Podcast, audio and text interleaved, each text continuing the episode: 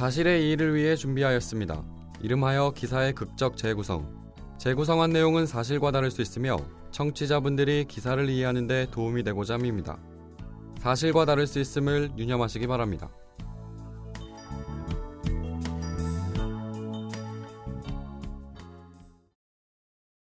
아씨, 추워. 왜 안 하는 거야? 범석이는 계단에 쪼그려 앉았다. 담배에 불을 붙인다.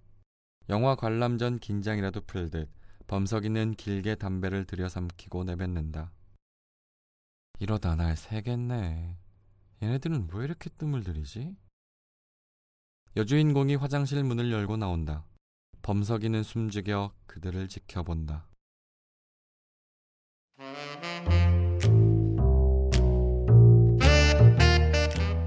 새벽 3시 30분 범석이는 잠을 이루지 못했다. 살아갈 걱정, 미래에 대한 불확실성으로 오늘도 현실을 도피했다. 힘든 것, 고통스러운 것을 잊는 방법 중 하나는 무엇인가에 집중하는 것이었다. 멍하니 켜진 모니터를 바라봤다. 정지된 영상이지만 남자와 여자가 옷 벗고 섹스를 하고 있는 장면이었다. 동영상을 재생해봐도 별다른 감흥이 없다. 범석이는 이보다 더 짜릿하고 흥분되는 것을 알고 있다.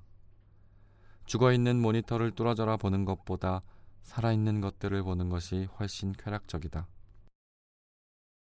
새벽 4시쯤 됐을까?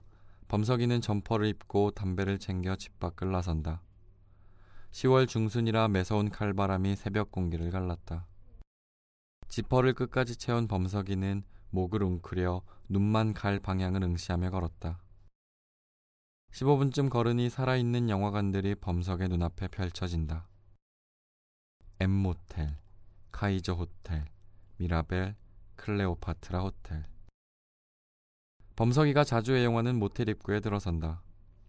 1층부터 고양이 걷듯 얌전히 돌아다닌다. 2층에 이어 3층까지 올라간 범석이는 조용히 304호 방 앞에 선다. 문의 길을 가져간다. 아잉, 자기야, 나 피곤해. 우리 그냥 자자. 아, 그럼 안 된다니까. 나 씻어야 해. 자꾸 그럼 화낼 거야? 범석이는 다시 고양이 걸음으로 모텔을 빠져나간다. 길가 건너편에서 모텔의 뒷면을 올려다보며 계산한다. 보자. 저기가 2층이고 저 높이에 저기가 201호니까 오케이.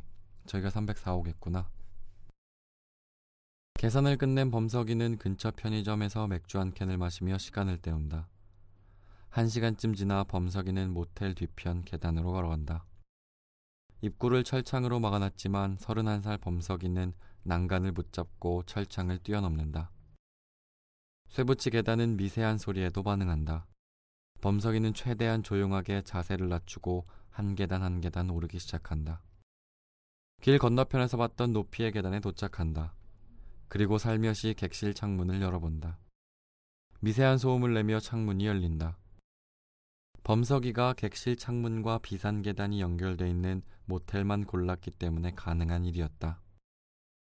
찬바람이 너무 강하게 들어가지 않게 창문을 열고 범석이의 존재를 들키지 않을 자세로 앉는다.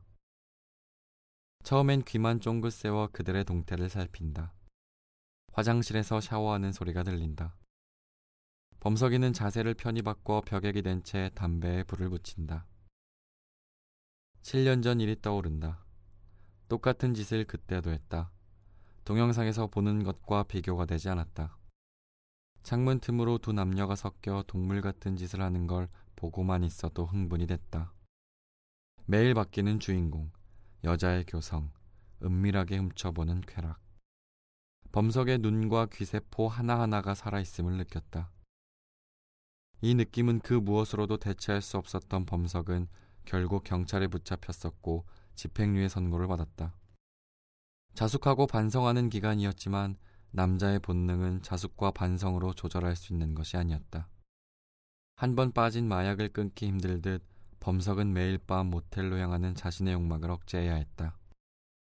그러나 결국 욕망에 이끌려 또다시 범석은 새벽마다 모텔로 향했다. 자기야, 나 다 씻었어. 화장실 문을 열고 나온 여성의 말로 범석은 현실로 돌아온다.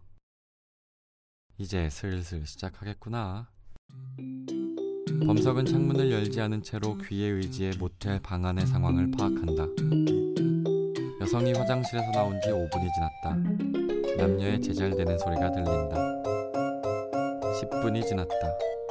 창틈으로 이야기하는 소리도 들리지 않는다.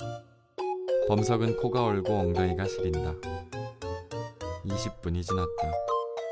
범석은 발이 저려 코에 침을 묻힌다.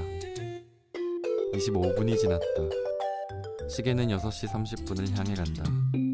알 수 없는 화가 뱃속에서 치밀어 오른다. 내가 이씨 아무것도 못 보고 가려고 새벽 6시까지 여기서 기다린 줄 알아? 이 커플은 미쳤나? 왜 아무 짓도 안 하는 거야? 30분이 지났다. 여잔지 남잔지 알 수 없지만 코 고는 소리까지 들린다. 코까지 골며 자는 그들을 보자 범석이는 참을 수 없었다. 기다린 관객을 배신한 저 커플을 용서하고 싶지 않다.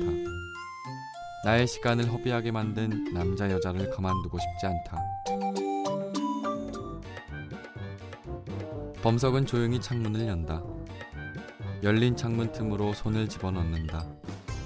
타들어가는 담배를 잘 겨냥하고 재를 털듯이 담배를 침대 위로 날린다. 잠시 지켜보고 있으니 연기가 나기 시작한다.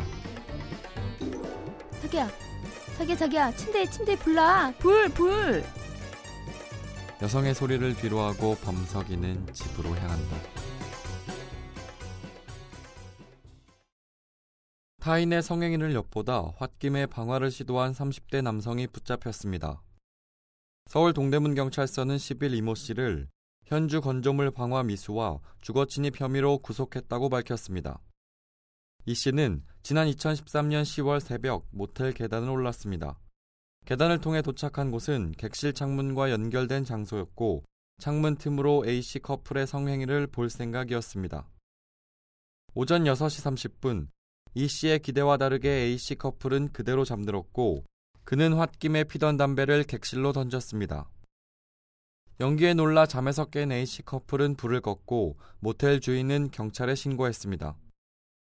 주변 CCTV 분석 끝에 이 씨는 경찰에 붙잡혔습니다. 경찰 조사에서 이 씨는 2007년도에도 유사한 범행을 저질렀고 집행유예 선고를 받은 전과가 드러났습니다. 이 씨는 나는 성행위를 할 사정이 못 돼 다른 사람이 하는 것이라도 보려고 했다고 경찰에 진술했습니다.